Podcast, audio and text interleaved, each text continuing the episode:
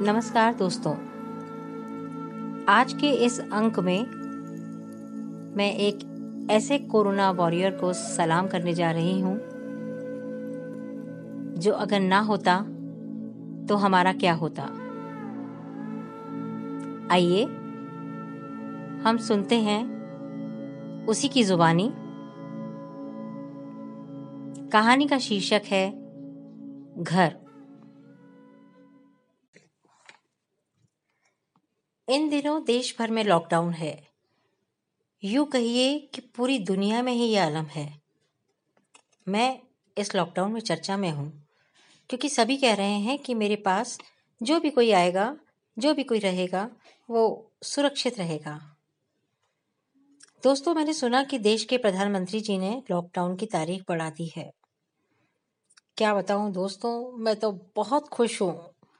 भाई वाह, मेरे तो नसीब ही बदल गए। देखो ना पिछले दिनों से अच्छे अच्छे खाने की खुशबू, नए नवेले गाने, टीवी पर रामायण, महाभारत, बच्चों के लिए शक्तिमान और बुनियाद की वो लाजो जी एकदम खुशनुमा माहौल है। मुझे घर के सब लोग मिलकर सुबह सवेरे से बुहार रहे हैं। किचन से लेकर दालान तक सब चकाचक। दोस्तों, मेरे जैसे कितने ही अब धीरे धीरे मकान से घरों में तब्दील हो गए हैं। आपको क्या बताऊँ? मैं तो अपने नसीब से ही जल गया। कितने समय बाद घरों को आबाद होते हुए देख रहा हूँ। वो जो दुश्मन कोरोना है ना, वो मेरे पास फटक तक नहीं सकता। आप जानते हैं क्यों? क्योंकि मेरे पास आप जैसे खुशनुमा परिवारों की ताकत है। मेरे साथ भाग दौड़ की ज़िंदगी में घर के लोग साथ रहना ही भूल गए थे। एक दूसरे से मन की बात करने का समय ही नहीं था। और अब देखो, घंटों मोबाइल पर सब आपस में बातें करते हैं, सबकी हँसी सुनता हूँ। लगता है कि घर गुलजार हो गया। उस दिन मुझे बहुत बुरा लगा जब मैंने सुना कि कुछ लोग घर में बोर हो रहे हैं। फिर मन को समझाया कि उनका क्या दोष? वो घर में रहते ही कब थे? काम काम काम। अब जो आराम मिल रहा है तो समझ नहीं आ रहा कि बेचारे क्या करें। दया आती है मुझे उन पर कि अगर वो अब भी ये नहीं समझ पा रहे कि घर के बाहर जान का खतरा है, बाहर जाकर अगर कोरोना मिल गया तो मैं क्या उन्हें कोई भी नहीं बचा सकता।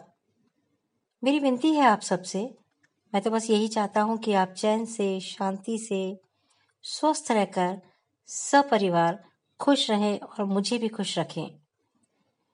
क्योंकि दोस्तों, चिंता होती है, जब घर का कोई सदस्य बीमार पड़ जाता है तो घर में वास्तु दोष का बहाना लगाकर मुझे शर्मिंदा कर दिया जाता है।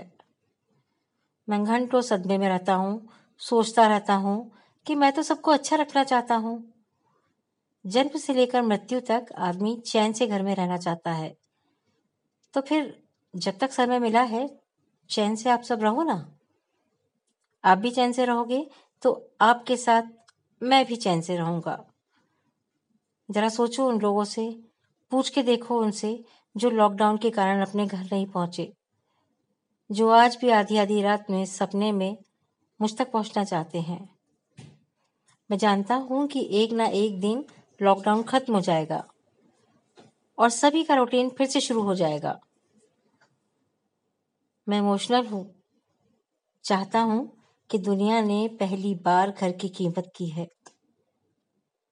पहली बार दुनिया घर की कीमत समझ रही है। घर के लोग घर के अंदर रहकर खुश हैं। तो फिर जब तक बाहर कोरोना है, नो रोना। मेरे पास, मेरे साथ, आप सब घर में ही रहो ना। दोस्तों, स्वस्थ नागरिक से स्वस्थ पीढ़ी का निर्माण होता है और स्वस्थ पीढ़ी स्वस्थ और मज़बूत देश का निर्माण करती है। मुझे खुशी है कि इस नेक काम में हमारा घर अपने दायित्व और ज़िम्मेदारी निभा रहा है। बशर्ते आप भी उसका पालन करें। घर में रहें, सुरक्षित रहें। धन्यवाद। अगली बार नए अंक में नई कहानी के साथ फिर आपके सामने उपस्थित होंगे। तब तक के लिए आज्ञा दीजिए। नमस्कार।